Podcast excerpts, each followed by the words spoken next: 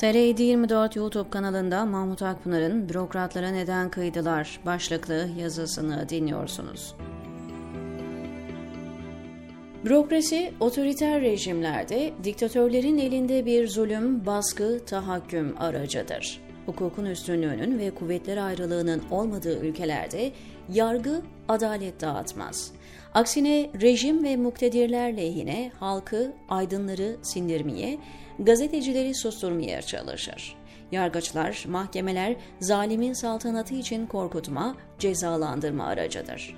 Doğu Perinçey'in ifadesiyle o artık güçlünün köpeğidir.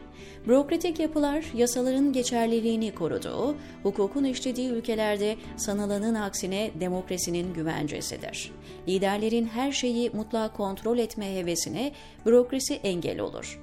Diktatörleşme eğilimindeki bir liderin veya kadronun önünde durabilir.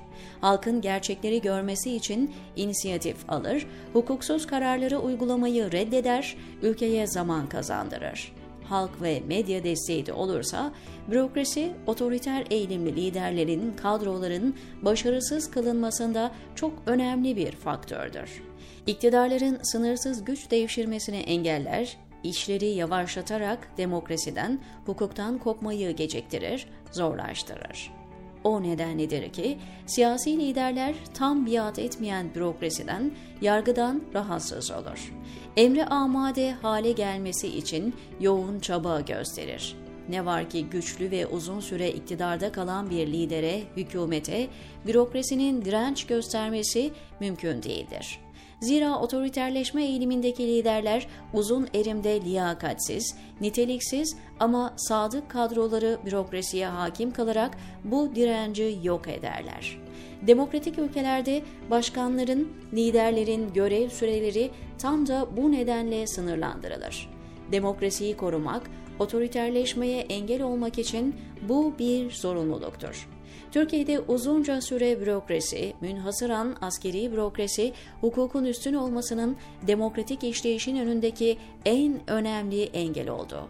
Her ne zaman ülkede daha demokratik, çoğulcu, eşitlikçi kararlar alınsa, bu kararlar uygulamaya konulmak istense, parlamento ve hükümetler karşısında Kemalist rejimi koruma misyonu edilmiş askeri bürokrasiyi buldu. Dünyanın medeni ülkelerinde geçerli, insan haklarına saygılı, evrensel hukuka uygun pek çok yasal düzenlemeyi üst yargı iptal etti.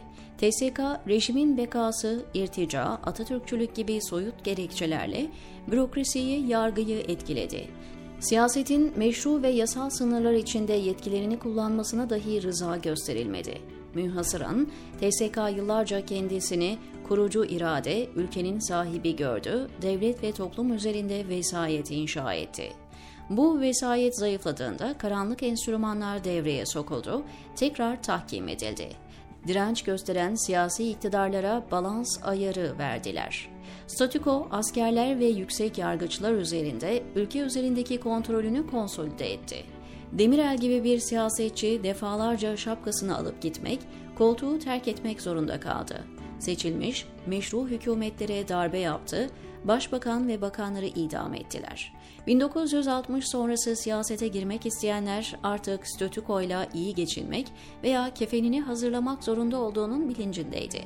Uzun süre TSK üst kademesi, üst yargı organları gibi konumlara gelecekler yasalarda olmayan subjektif testlerden geçirildi. Kemalizmi zırh olarak kullanan statüko önemli konumlara, mesleklere akredite olmayan kimseler gelmesin diye illegal fişlemeler yaptı, hukuksuzluklara imza attı.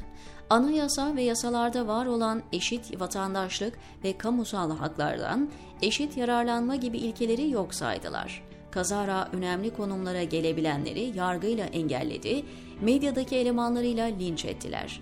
Kemalist rejimin sigortası misyonunu yükledikleri bürokrasiyi kendileri açısından steril tuttular. Özal'la birlikte bu düzen epeyce sarsıldı. O nedenle Beyaz Türkler, Kemalist seçkinler Özal'ı asla affetmezler. Sonra kariyer mesleklere objektif sınavlarla girme uygulaması getirildi. Bu durum Anadolu'dan, kırsaldan çıkmış başarılı gençlerin sivil ve askeri bürokrasiye girmesini hızlandırdı. TSK, Dışişleri Bakanlığı, yargı, üniversiteler beyaz Türklerin bostanı olmaktan hızla çıkıyordu. 28 Şubat süreci önemli oranda bu gidişe dur demek için planlandı. Amaç, farklı görüşlerdeki bürokratları, yargıçları, askerleri tasfiye etmek, etkisizleştirmekti. Bunu da itiraf ediyorlardı zaten. 28 Şubat planlayanlar açısından başarısız kaldı, arzu ettiklerini tam yapamadılar. O nedenle bin yıl sürecek diyerek planı revize ettiler. 28 Şubatçı paşaların hukuk dışı uygulamalarına, kitlesel kıyımlarına en önemli engel sivil ve askeri bürokrasi içinde statükocu olmayan demokrat bürokratlardan geldi. Askerler içindeki demokratlar darbe planlarını, fişleme listelerini ifşa ederek projeyi akamete uğrattılar. Namuslu gazetecilere yapılan anlıçları, statükonun kontrolü dışındaki STK'lara, dini gruplara yönelik psikolojik harekat planlarını açık ettiler. Keza Balyoz ve Ergenekon gibi darbe planlarının uygulanamamasında demokrat, halka karşı sorumluluk hisseden kadroların etkisi büyüktü. Bürokrasi, otoriter eğilimleri engellemiş, yavaşlatmış ve başarısız kılmıştı. Kendisini güce karşı değil, yasalara ve halka karşı sorumlu hisseden bürokratlar, kamu mallarının yağmalanmasına da sessiz kalmadılar. Askeri vesayete karşı çıktıkları gibi sivil soygun düzenine de itiraz ettiler. Belçika, Hollanda, Almanya gibi demokratik ülkeler yıllardır koalisyonlarla yönetiliyor ama devlet işleri aksamıyor.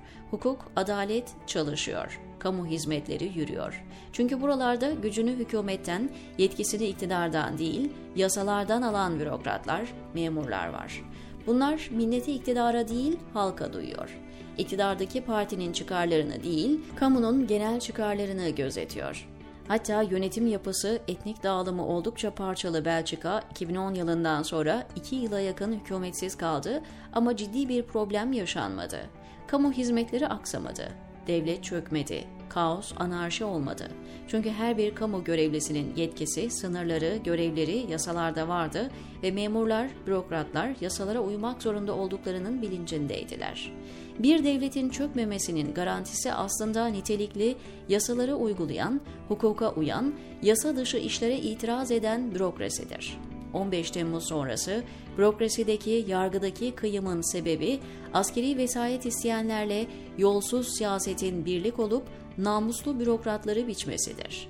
Lidere, güce, iktidara biat eden bürokrasi, sivil veya askeri otoriterleşmeye alet olurken, yasaları, hukuku ve halkın çıkarlarını dikkate alan bürokrasi, otoriterleşmenin, soygun düzeninin önünde engeldir.